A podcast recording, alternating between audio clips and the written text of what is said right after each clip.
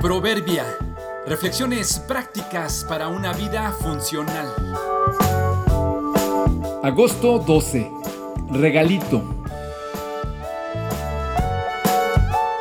La calidad, el cariño y la visión hacen nuestra influencia duradera. Cuando mi hija mayor nació, una querida amiga que vivía en otra ciudad y a quien hacía tiempo que no veíamos, nos avisó que tenía un regalo especial que ella misma había hecho para nuestra hija.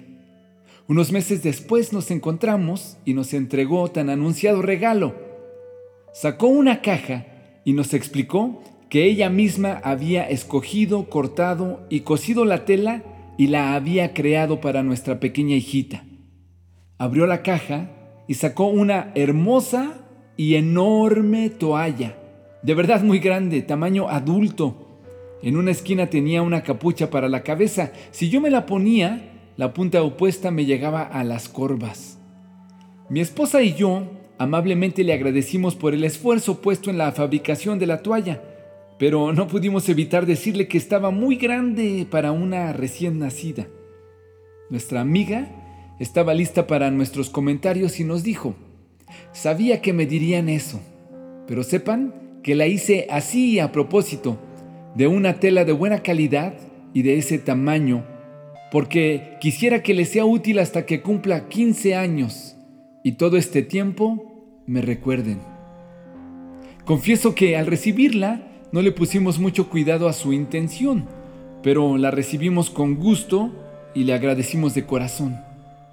Los primeros meses, mi esposa usaba toallas pequeñas para secar a mi hija, pero después de un tiempo, la toalla de nuestra amiga hizo su debut y le sirvió perfectamente a mi hija durante 10 años, hasta que terminó aburriéndose de ella.